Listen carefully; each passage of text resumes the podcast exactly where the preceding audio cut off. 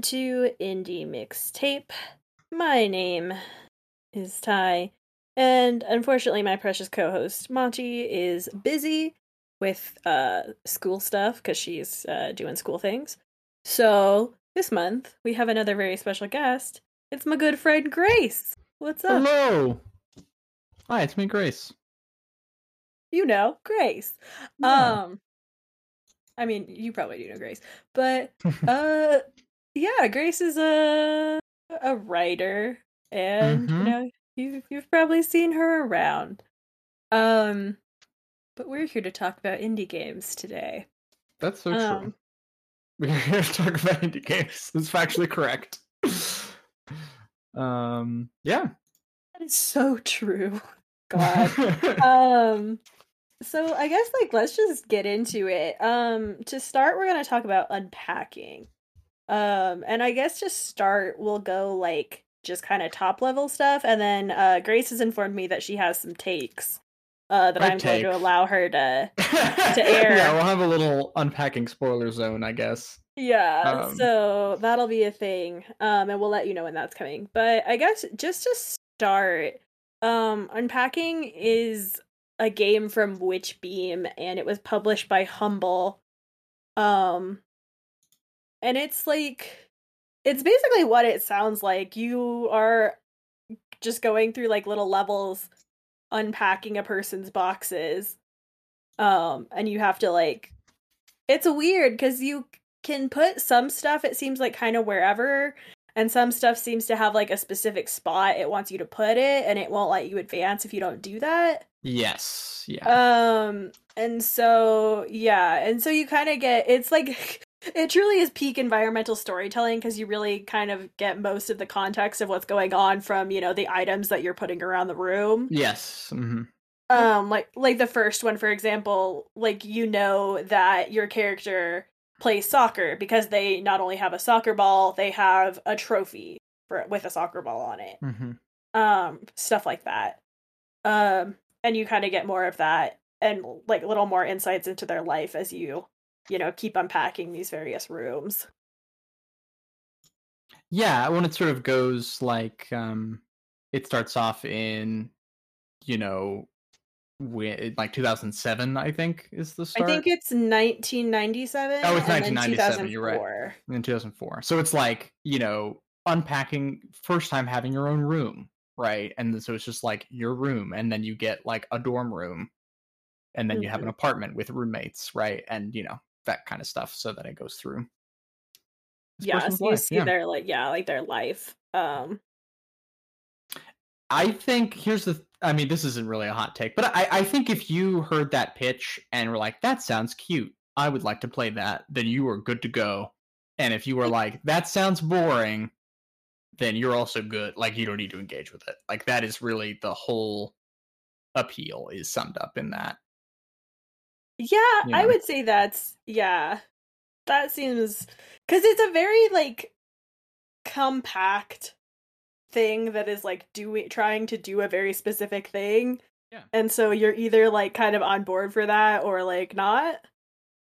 Um yeah i think the the i think the thing is that it's I mean um moving fucking sucks everyone knows this like taking your stuff around is really hard and you have to you know objects and like figure stuff out and it can be really stressful particularly if you're like moving in with other people and have to like fit your stuff in with their stuff you know mhm. um and uh and unpacking kind of takes all the stuff that's hard and difficult about like you know moving and then makes it just like a fun time to just you know like organize things right? And so i, I think for me there's a very like tactile sort of appeal to because i i am a organizing freak. This is uh, like every week i hyperfixate on a way to organize files on my computer or like you know fixing something up or whatever right? And so that element of it is like very appealing to me.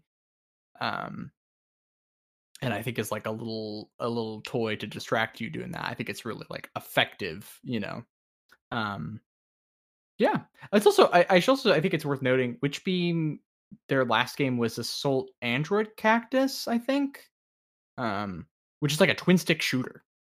Uh, Very different. Yeah, so I, I think it's like it's you know they got the range. I guess is what I'm saying. I think it's yeah. like cool to see them. I think it's cool when devs like step outside of their like purview and you know do something that's quite different. And so it's cool to see that here too.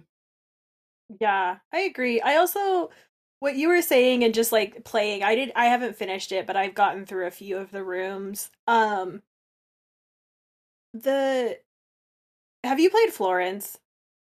No, I haven't. I uh I know like the premise, right? I read some of the so, stuff Yeah, this isn't like a spoiler or anything, but there's like a section in that, right, where you like you move in with the the guy that you're dating and like you do have to do that exact thing you described of like figuring out whose stuff you keep and whose stuff you don't and like whose stuff gets to go where and like i thought that was a really effective part of that game.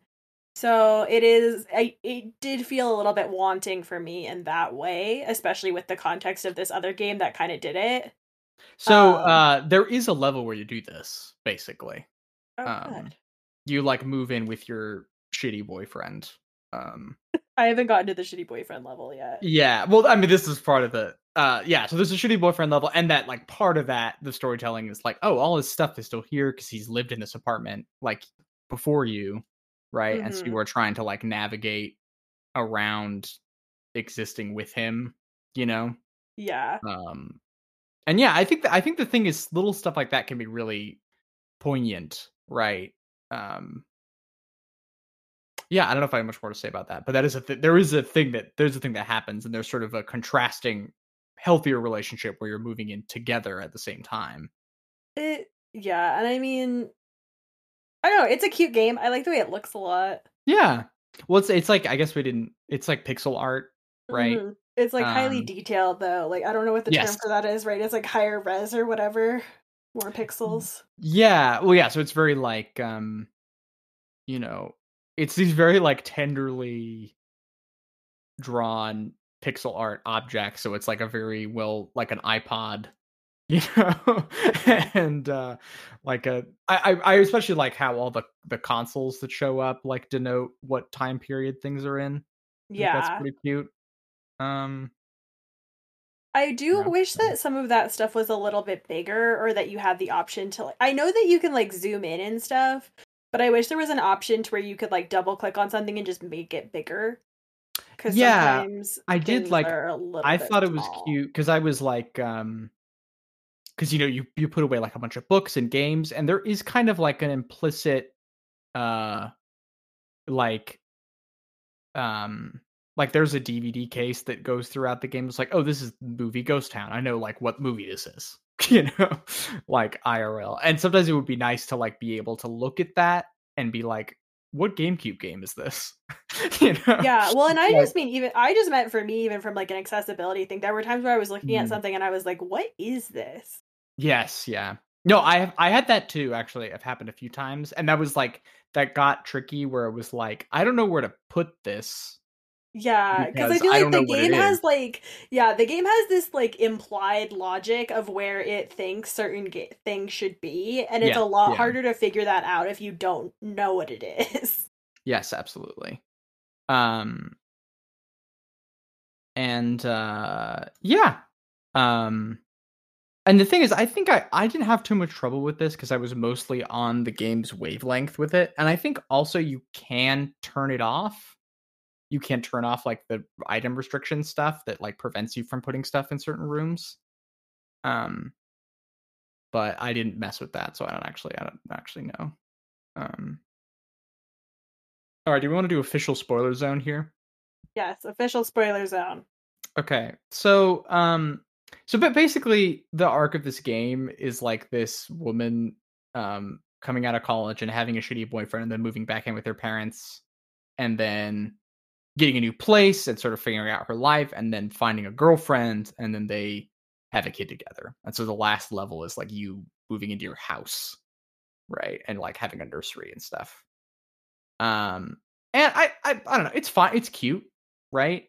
Um I find it it's it's just very trite in a way that kind of grated on me. I think, um, mm-hmm.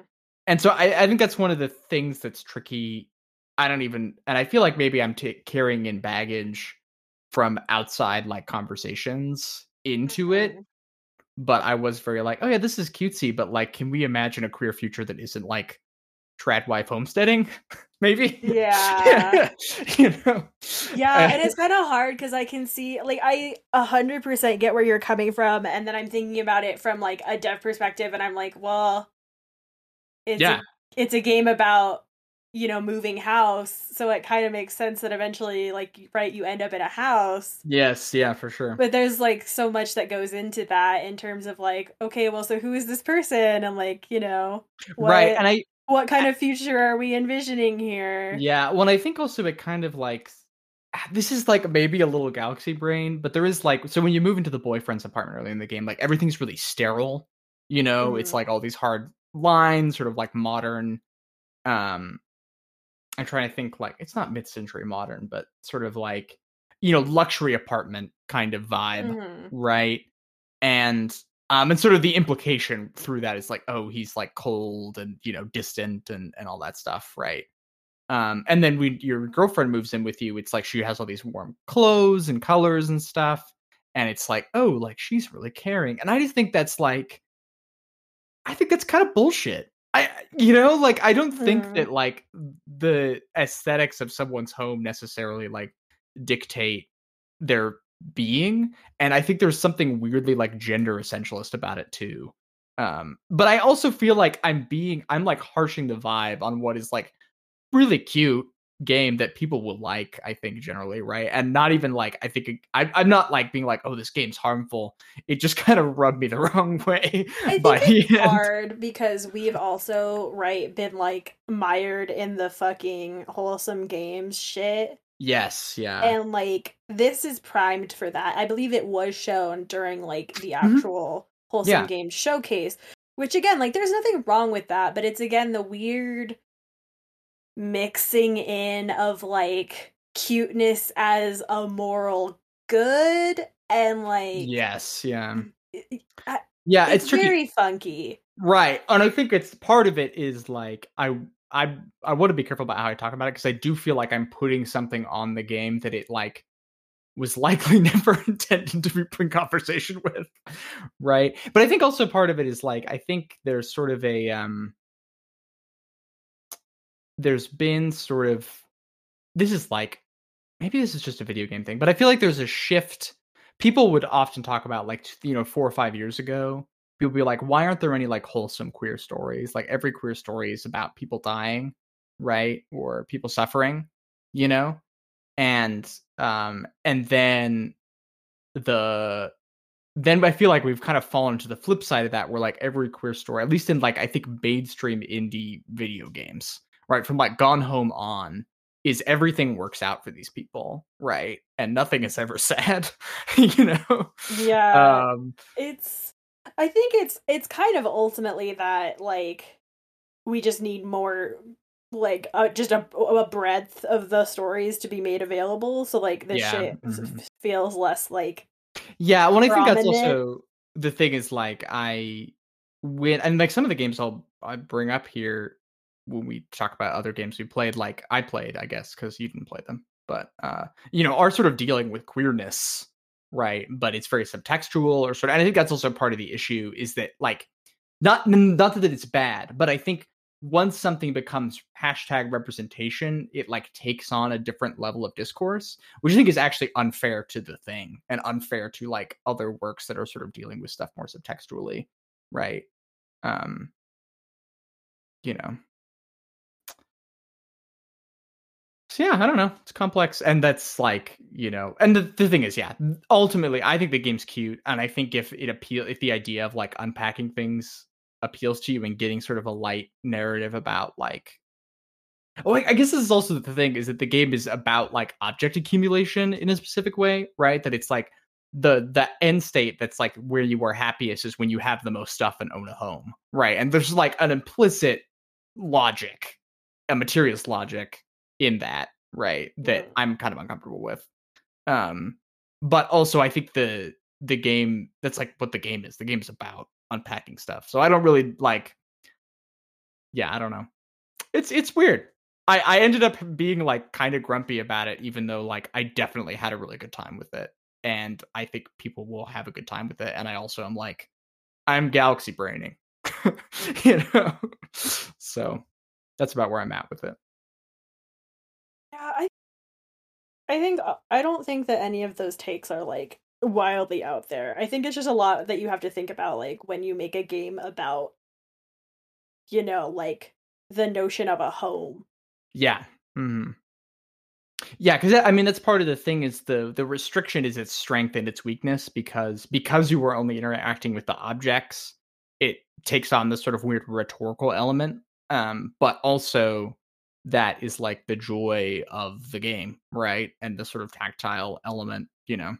Mm-hmm. Um, and I think it's it's nice, like it's well, the thing is, I wouldn't necessarily describe it as subtle, but it's like nice to play a game where it's like very it is everything the layer mechanical layer and the narrative layer are one and the same right there's very little like differentiation between those two things and that's kind of fun you know yeah i agree and i think that they did a really good job of like you know doing that environmental storytelling yeah actually yeah no I, I but i think that's part of the thing is like it i was like oh this is cute and it's like also it's like oh this is like this is it's not like gone home but it's kind of that vibe where it's like oh you mm. go through this mm. sort of right like it feels so similar to stuff it ended up feeling so similar to stuff i played before that i think that um you know that's unfair to it to some degree because i think it does all that stuff well right but yeah do you want to talk about some other games or are we do you have any closing thoughts about unpacking oh and also it's on game pass so like if you have game pass you should like you should yeah, you can out. just play it you can yeah just, you just do it yeah, well, it's it's you know it's like it's not even it's not even a gigabyte, right? Yeah, so... it is, it's yeah, it's very small, and it's also yeah. pretty quick. Like it's silly that I didn't finish it. I just fell down an Inscryption hole. Yes. Um, yeah. Um. Yeah. So, so I think that's like kind of the thing. I think if you, I think again, like if the pitch appeals to you, you will probably like it or get something out of it, right? Yeah, I think um, I also probably would have been a little bit more um like bought into it if I had been playing it on like my Switch. Just because mm. I think the mm. tactileness of the controller would have helped me a little bit. Oh yeah, that makes sense. I, I think that's interesting because like part of it I had a hard time imagining what it would be like on controller. Um just because so I played it on PC, right? And um just because like I click up a thing and like there's sort of a hidden object layer to it, right? And I guess it just works the same way with a controller, but um yeah, yeah. I think I, I think maybe you're right. I don't know. Yeah, because I played it on PC too, and I was like, damn, I really would rather be playing this on Switch. Yeah. Sometimes, I mean, you know, for all its faults, sometimes you really do want to be playing something on Switch. That's just so like. I acknowledge um, that I'm a mark, but I just. I love my Switch. Yeah. I got the, I got that OLED boy. Oh, damn. Getting fancy mm. up in here. It's it's pretty good. Yeah. Um, that's what I've, that's what I've heard. I remember being like, "What the fuck?" when it got announced, and people seem to be pretty happy with it. And I guess it's only like a fifty dollar upgrade, so it's not like unreasonable. Yeah, I truly just like. I mean, I ate the cost of mine because I kept my old one too. Mm, um, mm-hmm. because I'm a monster. Right. But um it just feels like what the Switch just like should have been. Yeah. Mm. Yeah, that makes also, sense. Also, I haven't seen many people talk about it, but the way they redid the kickstand on this one, so much better. Yeah, I believe that. That's that's the weird thing is that the Switch is kind of a shoddily constructed. Yeah, like it's so much nicer than like the one, like the little skinny one that you can like pop out. This one is nice because it's like the whole back. Right. Mm-hmm. Oh yes, that's right. I saw that. Yeah, it's that really nice. nice. Yeah, I yeah, I like kind of been thinking about it, but I don't have enough money. So yeah, look, I'm not like I'm not gonna tell anybody to do anything, but like I don't regret my decision. Yeah. Um. You're also, just the like white you're Joy-Con just... are sexy as hell, dude. They look nice. Yeah, white can look really nice. Um, it's Also, the little dirty. dock makes it look like my PlayStation had a baby. That I mean, that's true. It's just a little PlayStation baby. It's just a Takes like five percent of the power consumption. Yeah. Yeah. Um, Um. Anyway, now that Yeah. my fucking Switch OLED minute is over, you're just you're informing the consumer in classic game journalist style. listen, You are. I'm for the people. yeah. um. Would you like to talk about your first game? Yeah, sure. So I actually just played today this game called Abyssal Somewhere or Zero underscore Abyssal Somewhere. Um and uh I would actually really like to play it again. It's kind of um Is it like a tiny one that you can play? yeah, it's like 30 minutes. Or- It took me like 30 minutes. Um and it's like fairly straightforward narrative game, like exploration game. You're like this.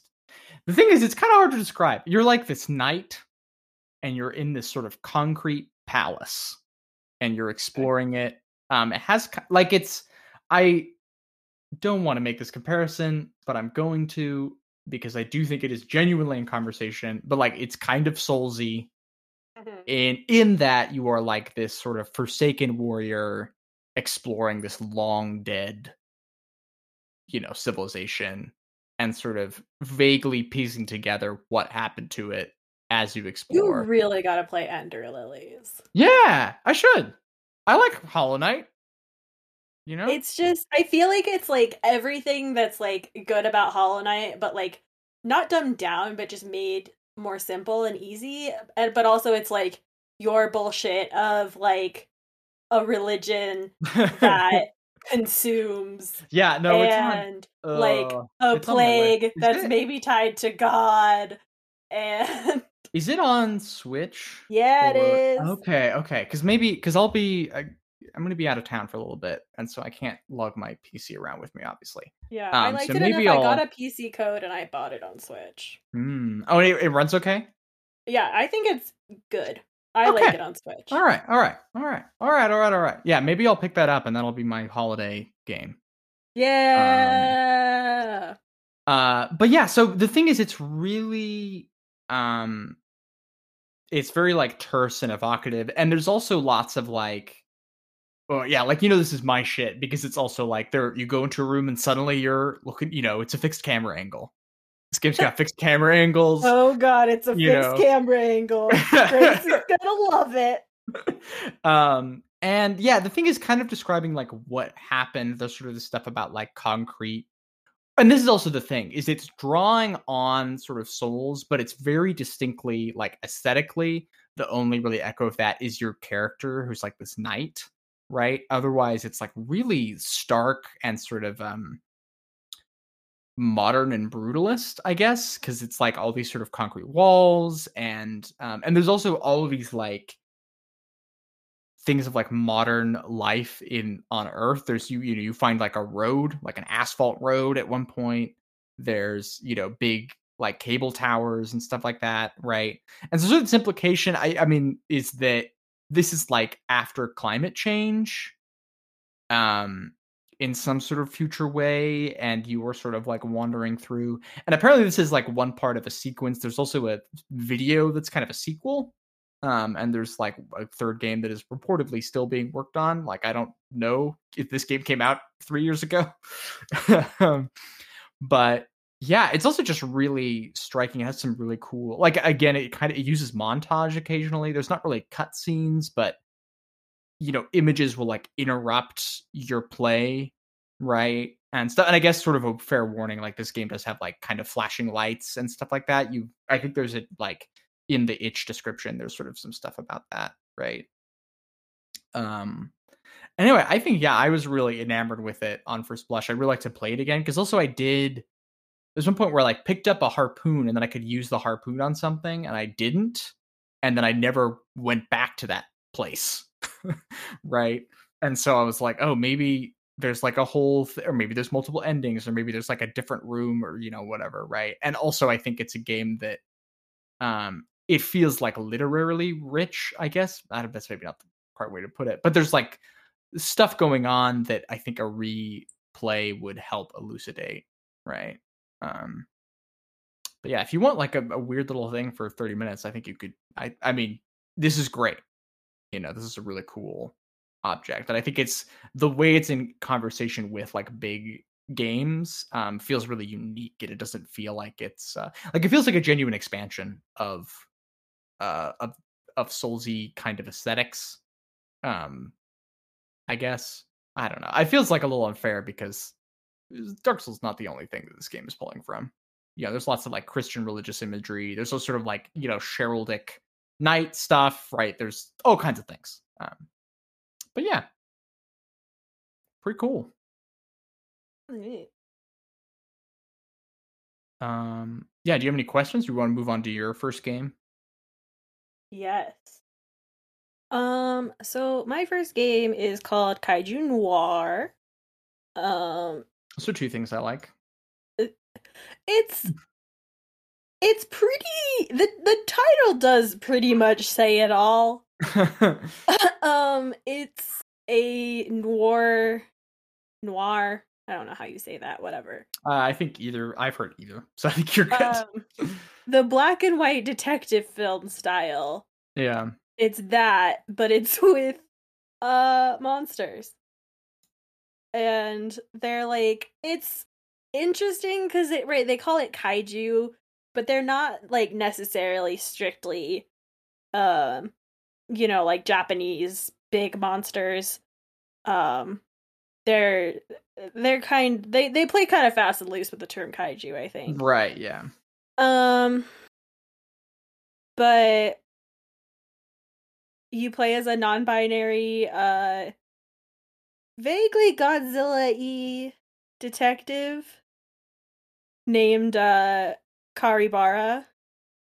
Uh, and yeah, it's kind of a it's a, it's a noir visual novel. You're like dealing with crime in the city of uh New Monstropolis, which is like underground because you know, monsters.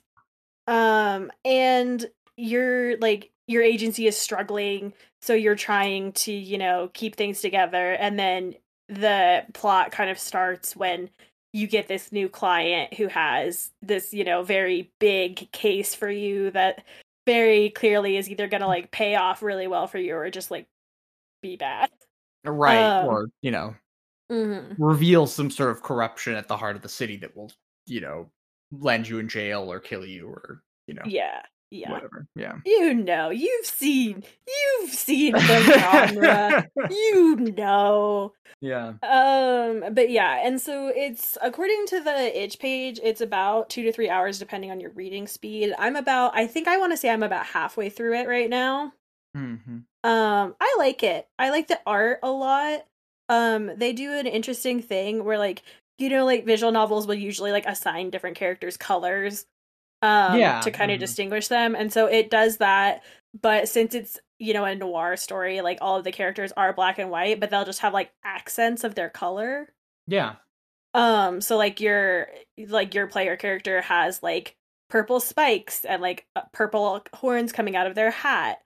Um, and the like that character that shows up to give you the job has like green fur around her neck. Mm. Um, but then the rest will be, you know, in the monochromatic stuff. And it looks really nice. Um and it's just like it's a little silly, but it's like fun and cool. And I mean, you know me and my monster shit. So Yeah, that's true. Yeah, also like I like this bat. I mean, I like bat ladies, but you like a bat. I knew that. Yeah. Um also one of the points, one of the features on this list is monstrously queer positivity positivity and anti-authoritarianism. yeah. So what else could you want? Yeah, I'm I'm curious to see because what what you've pitched is very like obviously engaged with um noir Mm. in terms of uh like th- th- themes, and I wonder if it sort of does kaiju stuff. In the description here, it says something about like the the monsters of ancient times live under the earth, right? They're sort of Yeah. outcast from humanity, or like don't want to get involved. And so maybe that's sort of be curious about that. Uh, but the thing is, I guess with kaiju fictions, they're always getting involved. That's the whole thing. Yeah, yeah. Kaiju, their whole thing is they're like, hey, they're like, hey, I'm getting involved. yeah, what's the Godzilla protector of of uh the planet or whatever? I don't remember. I don't. I don't know that much about Godzilla, honestly. Other than that, me, I mean, I Big. I was really into Godzilla as a, as a kid, and I have very fond memories of watching Godzilla versus Mothra, um, as a child. Uh, Godzilla has a baby, right? Yeah, there's yeah, there's one, there's one where Godzilla's a baby. There's all kind. I mean, there's there's so many Godzillas, you know but yeah. that's one of them. So I think it's less. It feels. I think that it is like pulling from those kinds of films, certainly, especially with like the design of the main character that yes. you play. Yeah, mm-hmm. but it's definitely leaning more into like the noir, the noir stuff, and like just overall monster fuckery. Yeah, um, I think. Uh, yeah. But I also am not super familiar with that genre aside from like Pacific Rim. So right, which does have like I mean I I'm not super familiar either, but Pacific Rim does have like a lot of the stuff. You know, it is like in some ways a you know very much drawing on all this stuff. So mm-hmm. yeah, um, yeah, that looks cool. I'd be interested in it. Um, what is your next game, Grace? My next game is called Last Land, and this is also one I didn't finish um, because it's kind of confusing, but in a very interesting way. So it's a it's a first person exploration game.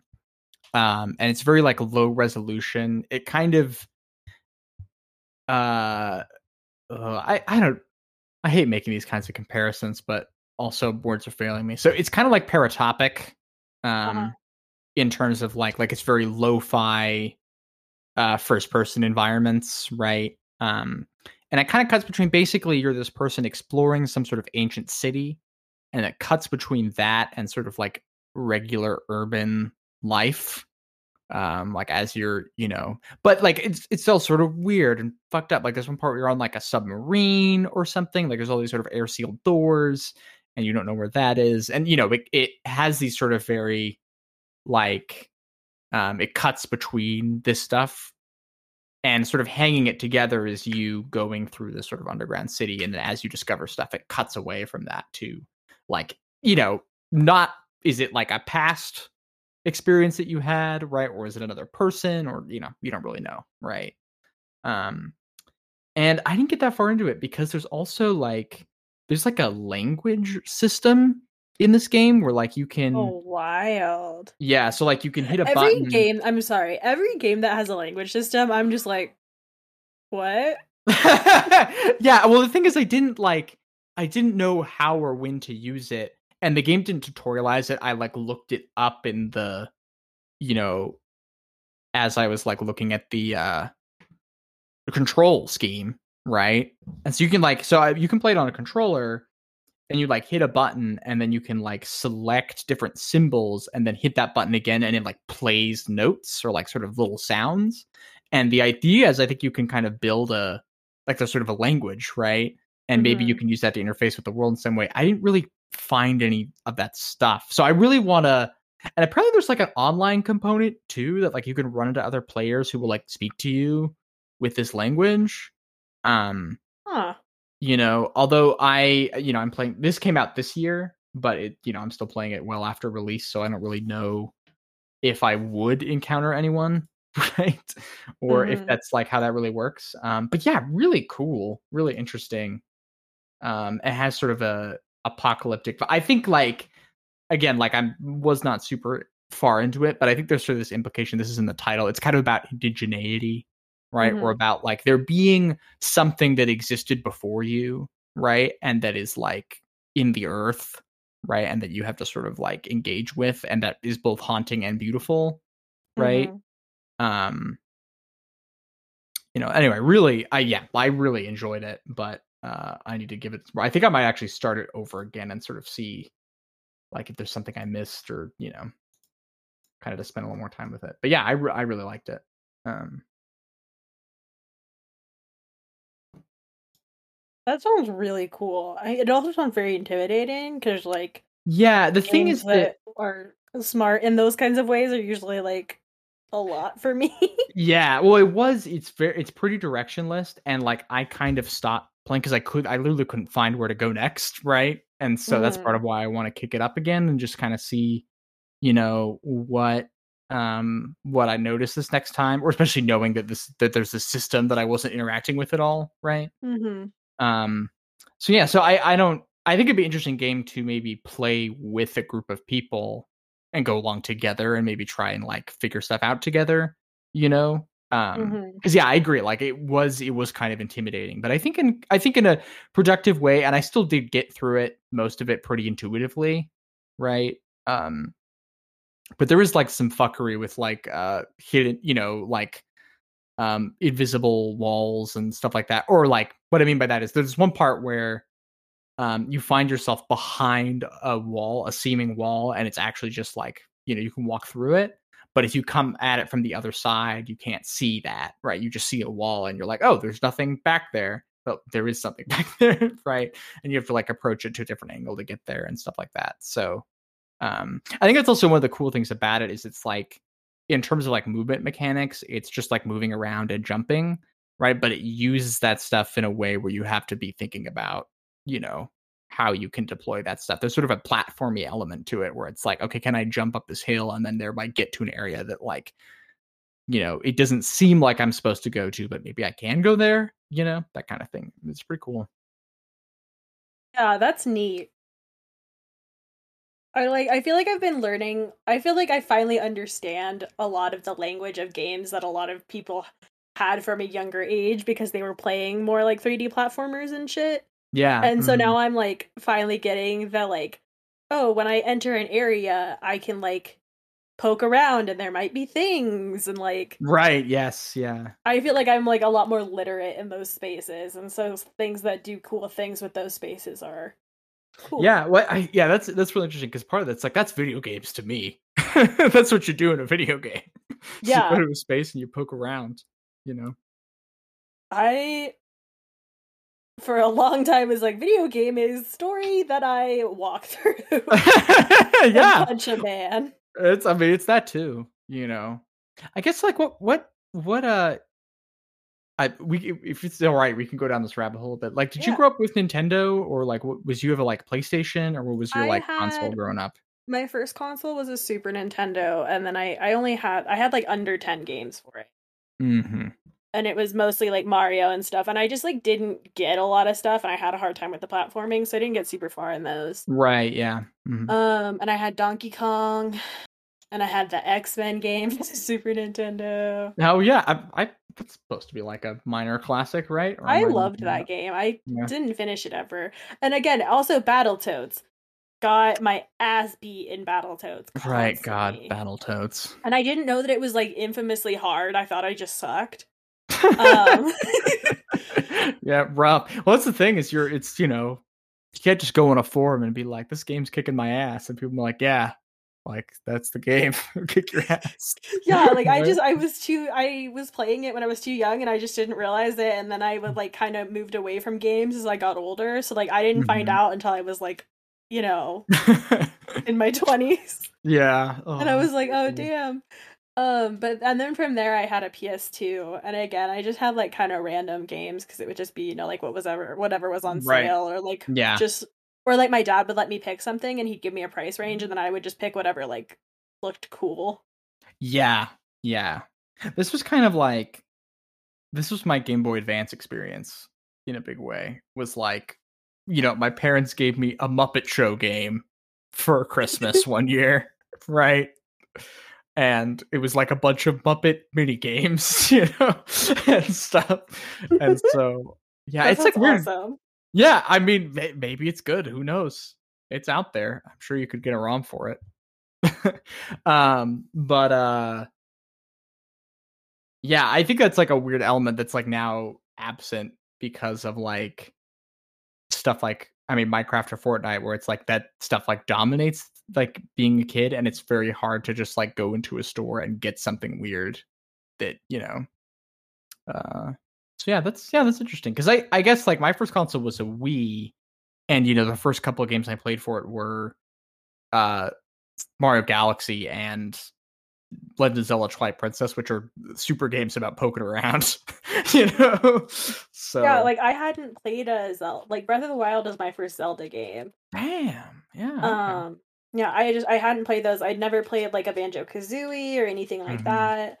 I should, played um, like one Spyro game, but it wasn't even like one of the main ones. It was the fucking spin-off one on the GameCube. Like, yeah, yeah.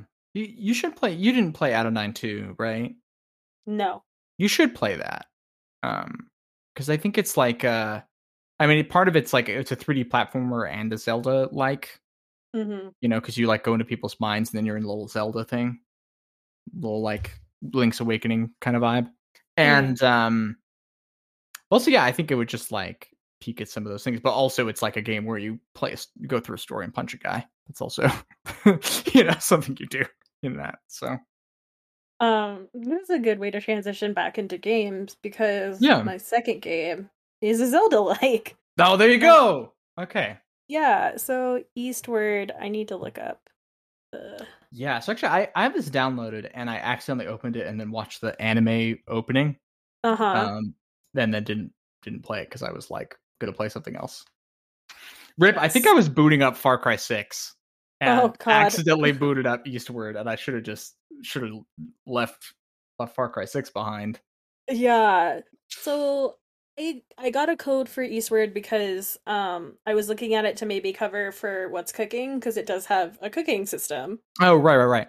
Um and I didn't really know what to expect. Like I knew it was going to be a Zelda like and I knew that there was like kind of like like the first chapter is definitely like one of those tip of the iceberg things before the like shit cracks Mhm. open. Yes, yeah, yeah. Um, and so I knew that going in.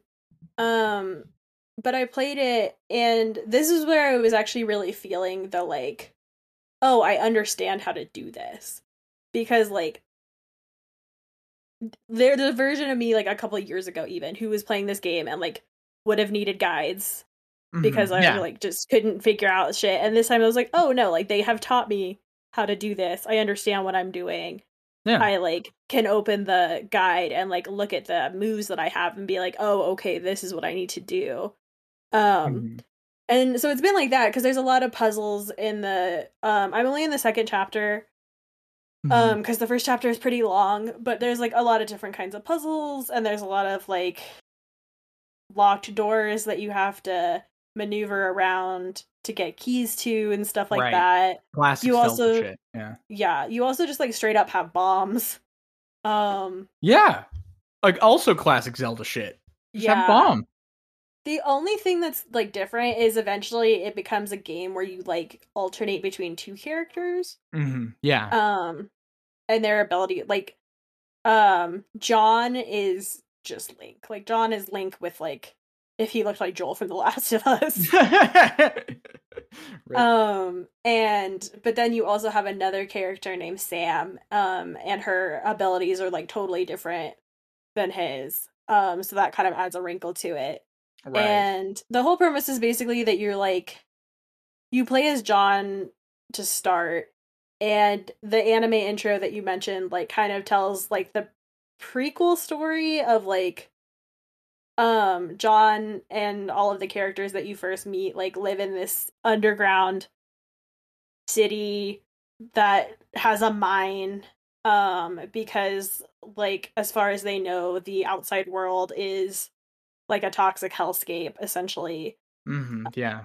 um and so they live in this like kind of fucked up company town um where the mayor is like the company essentially Right. Yeah. Okay.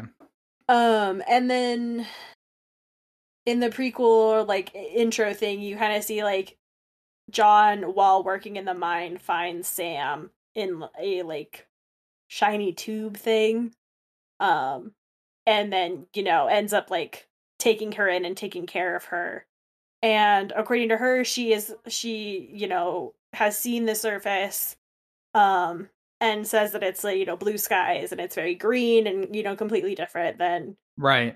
what they know to be true. And so then that's kind of the main tension of the first chapter is like trying to take care of Sam, trying to deal with this like shitbag mayor and then trying to deal with the fact that like Sam insists on saying, you know, that the uh, outside world is fine and that's like blasphemy in the town and Right, yeah, yeah. Okay.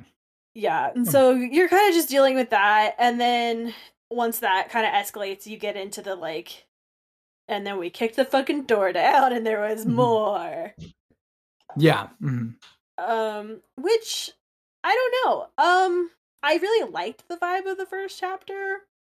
So I would have kind of honestly been down to just like I don't know, keep vibing in the little fucked up underground town. Yeah. Um I got you. But I don't know. I am interested to see where it's going to go.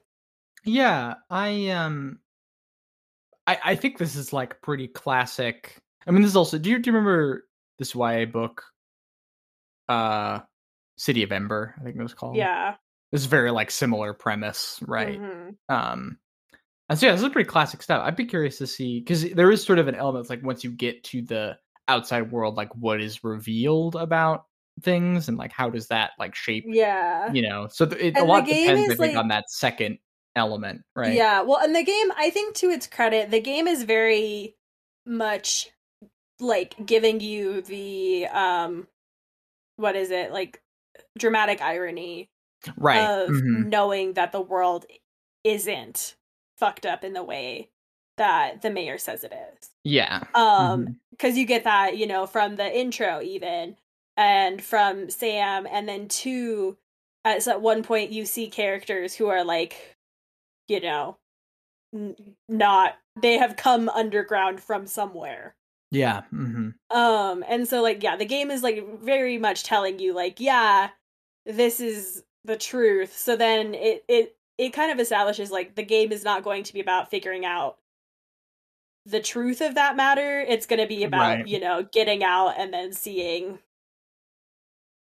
I, I don't know what's going to happen now but yeah. we're on a train love to be on a train to um, be on a train yeah well this is also this is a weird poll for this but it's also metro exodus has the same thing where it's like oh there might be life outside of moscow and we just don't know didn't know before and so we're going to take this train and find out Yeah, it's true. right? It is like that, except except with this like minor spoiler for the the end of the first chapter of Eastward, but you Yeah. get banished.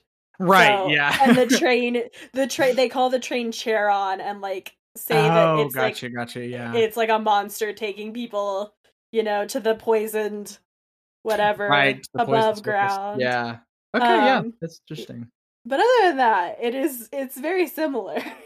Yeah, well, no, I mean, I I just mean to say that it's like, uh, and this is not a knock necessarily, but also, you know, the George Lucas's debut film THX eleven forty eight is also this is also about like it's you know, very I think it's like so it's just an um, established like yeah setup, it's a right. it's a what's the like an archetype at this point. Yes, yeah, hmm um yeah and i think the game is aware of that um just in the fact that yeah like all of the stuff that those kind of like you know postulate about the game's already like no like we know the truth we know what's out there we're going we just got to figure out how and then now the rest of the game is like well i don't i guess we're gonna see yeah, yeah,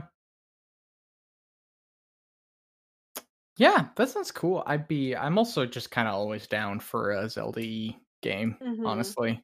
It's Um, nice. It also looks nice. It's um another pixel art one that is a little bit less. It's definitely less detailed than. Well, it does have a lot of sort of hand drawn stuff too, right? Are there I- like character portraits or anything, or am I?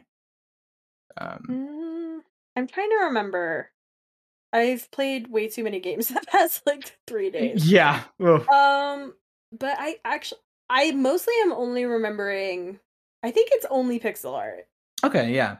Well, because the because the opening has this very like Yes, the Um, opening has like a really cool kind of like almost like sketchier Cartoon Network style to it. yeah. hmm Um, it's really pretty. It's like Cartoon Network anime sketchy.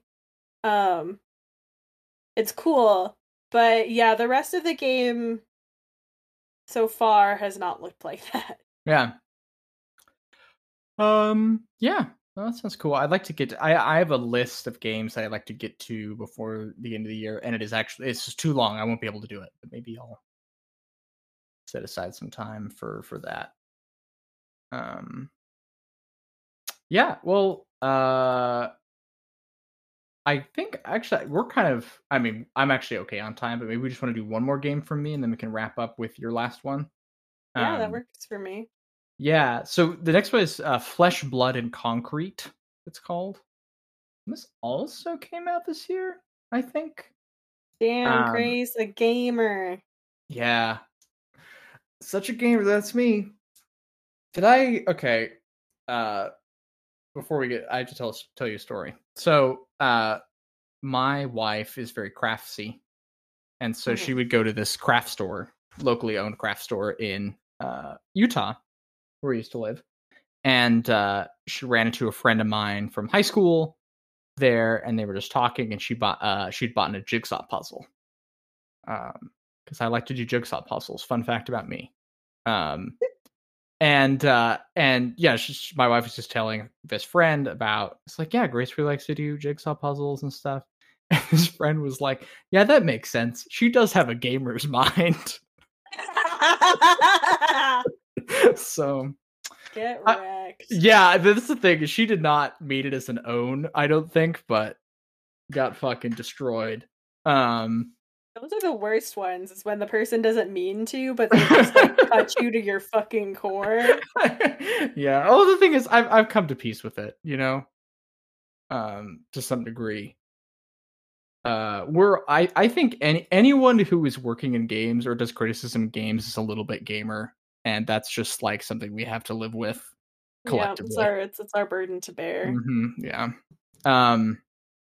So Flesh, Blood, and Concrete is I'm trying to remember exactly where it's from, but um, it's like former Eastern Bloc, and it's set there too. Um, it's about this, I I uh, kind of gender ambiguous person um, who I don't think is ever explicitly pronouned, uh, but Lena, and they they go out in the winter to die. Basically, they just like are gonna like Oh. we're gonna freeze to death in our car, and like that's but they end up they run out of gas at this um like this old Soviet apartment complex that's completely abandoned, except there's you know a young girl there who's like leading them through the apartments and there's like weird stuff going on you know like doors don't go there's doors hanging like above the floor and there's you know you go through a door and then go back through the same door and it leads somewhere else and you know classic like it's it's a haunted house kind of thing right? Um and it's an rpg maker game so it's you know top down right? And then it has sort of like hand drawn kind of visual novel interludes.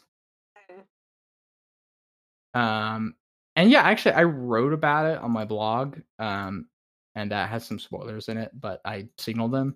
And uh, yeah i think this game's great. I think it's really really cool and i think it's interesting. It's also i i wrote about for uppercut actually wrote about um tomorrow won't come for those without blank and it's kind of a similar in a similar kind of space that's also an rpg maker horror game. Um you know that sort of interest splices kind of rpg maker puzzles and things like that um with hand drawn sort of visual novel kind of stuff. Um and uh and it's also those are both games also sort of about decaying soviet infrastructure and um the way the the world shifted um you know when this sort of major socialist power was was defeated and like became capitalized right? Um and and the thing is the thing that's really cool i think about flesh blood and concrete is it is a horror story and it is kind of scary but it's also the house is actually pretty because mo- most haunted houses and this uh, you know speaking really generally here it's like oh you go and there's like sort of this stately manner it's beautiful but there's something like hideous and you know underneath the surface right? There's something wrong with it right? And it's not it can be immediately apparent but it's not always right? And usually isn't right? But the but the apartment complex in flesh blood and concrete is kind of like straightforwardly what it is right and like you know you like correctly identify it as sort of like a a, a venus flytrap for humans right off and that's kind of what it is, right? And there's something, but the thing is, it's more like symbiotic than that, and there's sort of a sense of like if you stay here, you can get assimilated into this like beautiful fleshy system, right? Um, anyway, so I think it's really cool in the way it plays with like expectations about this kind of stuff, where it ends up being a lot more sort of philosophical and warm rather than like scary and sort of like oh like you know it doesn't escalate in the way you would expect a haunted house story to. Um i think that's really cool. It sounds really neat and also maybe scarier because it's warm? Yeah.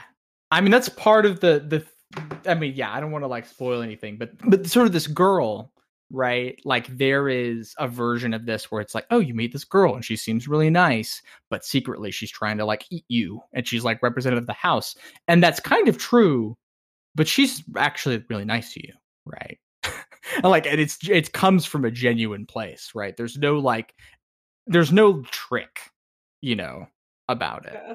Right. And I think that that element of it, you know, and especially for someone who's coming off of you know a suicide attempt essentially right is like you know there there's this like kind of hefty existential element to the horror in it that is offset and played in by sort of the like sticky sweet fleshy warmth that the game you know and there's also like all this because you know you're going through all these living spaces right and sometimes you'll find a room that's like relatively pristine and sometimes you'll walk into a room and there'll be a big pile of guts in there or whatever right? Like there's sort of this you know but they're all sort of connected. They're all part of the same thing right? Like it's not like oh the the gut room and the like regular room are like you know the gut room is like the secret that the regular room is hiding. They're both they both exist simultaneously right in the same sort of space. And uh yeah it's really cool. I, I highly recommend it. It's like 45 minutes i think um, and you just have a couple endings, but it's easy to save. It has like an RPG Maker save system, so you can sort of tinker around with that. I think that every game should let me save scum. Yeah, you know, I'm kind of with you. Um, well, okay, yes, I I agree. I I was like, I'd be like, actually, I don't want to save Summons Garp Souls, and it's like, well, that doesn't mean you couldn't, that you shouldn't be allowed to. It can just be like a button in the options menu that you turn on that lets you save scum. You know? Yeah. Give yeah. me the save scum. Save scum. Switch. Yeah. Yeah. What if Switch had like built in save scum where you could like suspend the application like you could in uh on the on the Wii? Or in the be, like 3DS. So they should have that because the PlayStation 5 has that. Oh, and damn. The Switcher fucking owns, dude. Um, that's my favorite thing about the PlayStation 5 is the Switcher. Yeah, um, that's cool. Whenever you say Switcher, I think of the Switch port of The Witcher. That's that's fair. To be fair, like some games, like right, like when I'm playing Apex, if I'm if I switch out of it into something else for too long, it'll disconnect me just because like right, right, right. It, it, it knows you're idling or whatever. Yeah. But yeah, like I currently have, I think where I don't anymore, but I did have I had Yakuza open just like suspended off and on for like yeah a month. Wow. You know, people say, and like quick resume seems really cool too on Xbox. So uh maybe maybe we'll see. I guess it's my this is a weird thing, is it is kind of my job now. Yeah. Um, so I can write that off, write that shit off. Yeah, dude. That's what I'm gonna do with my my double switch. Yeah. we live like kings. uh, um, oh. yeah. Do you want to talk about your last video game here? Yes, my last videos game is called First Bite. Uh, and it's from a studio that is also called First Bite. Mm. Um, and it's some like it's some some some why can't I use words? It's like some games writers that like folks may be aware of, especially if you're like, you know, into the uh queer visual novel scene. Um, like Chris Wise from uh Lunaris is part of it. Um, Danny D is part of it. Um, Soha. Oh, I can't remember Soha's last name. Um, but I believe that she worked on like some Bioware projects in the past. Um, she is on there, so it's a lot of um, it's a lot of cool folks.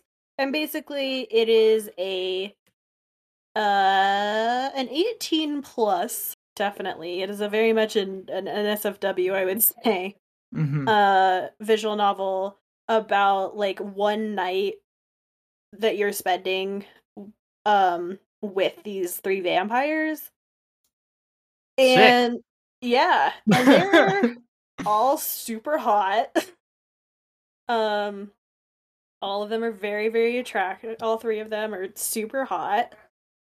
Um and yeah you're just i don't want to talk about it like too much because i think a lot of the coolness and like the fun of it is just like you know going through the night um but yeah it's neat especially if you like visual novels and like you know dating sim type stuff um and also like you know sexy vampires um you really Yeah. can't go wrong the tagline is make a deal with death or die trying Yeah.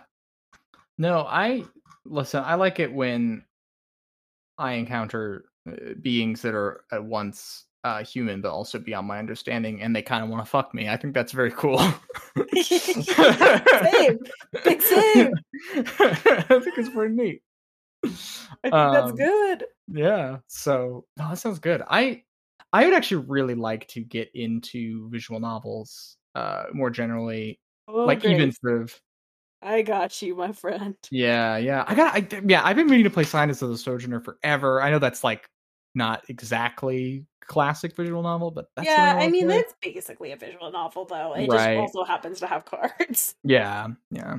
And Um, uh, You I mean, part of it's Oh, technically ahead. not a visual novel. It's technically like an interactive novel, but you should read Heart of the House. Hmm.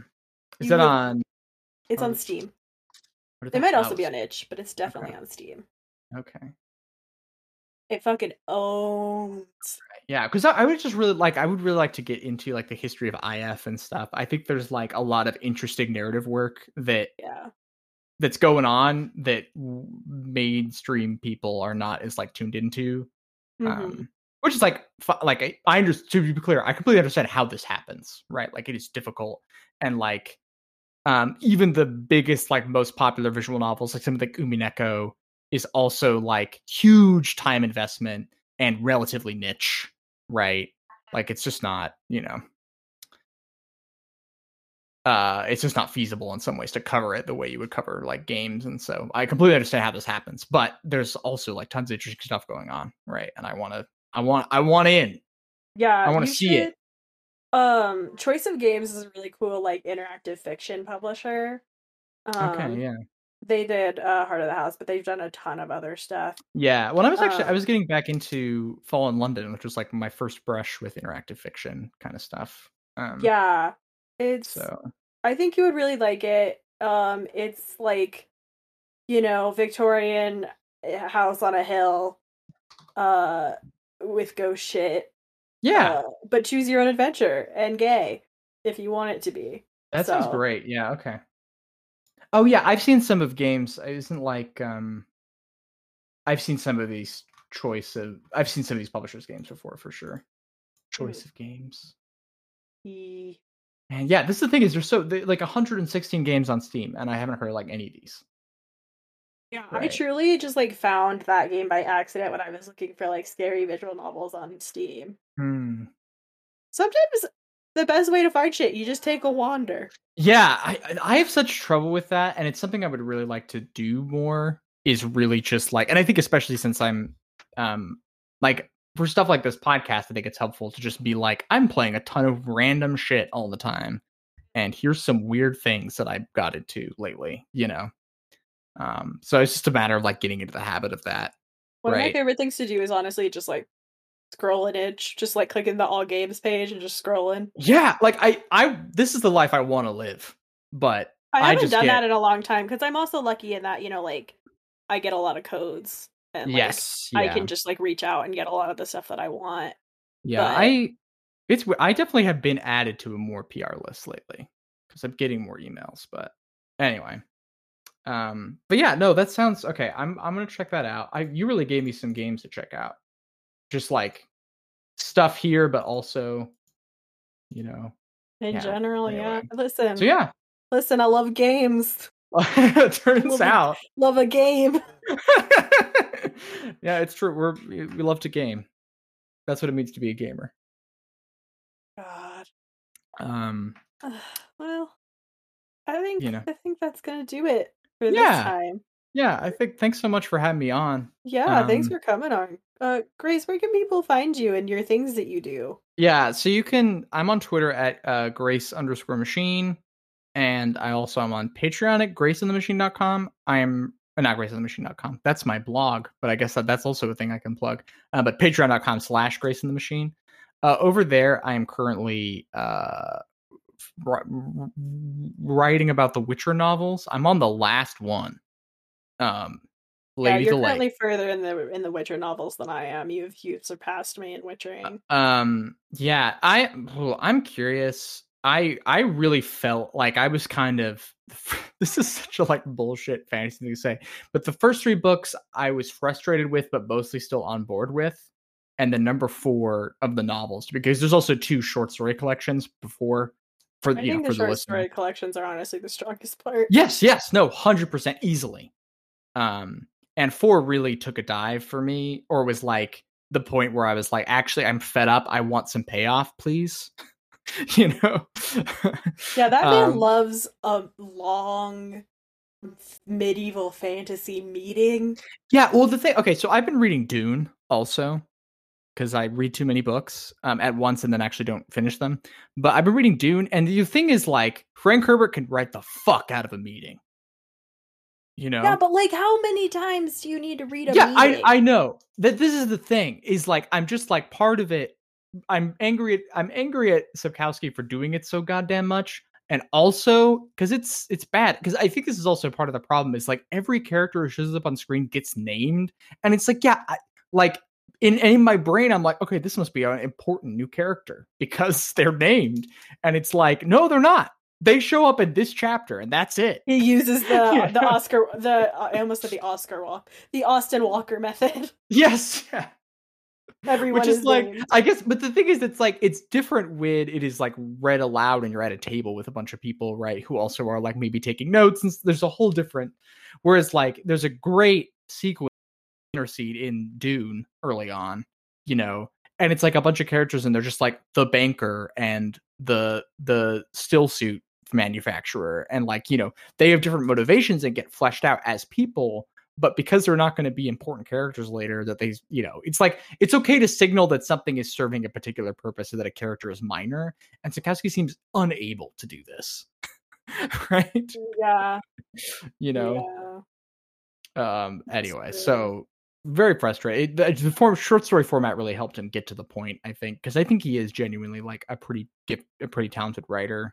Um in spots so anyway so yeah if you want more of that it's on patreon.com slash grace in the machine.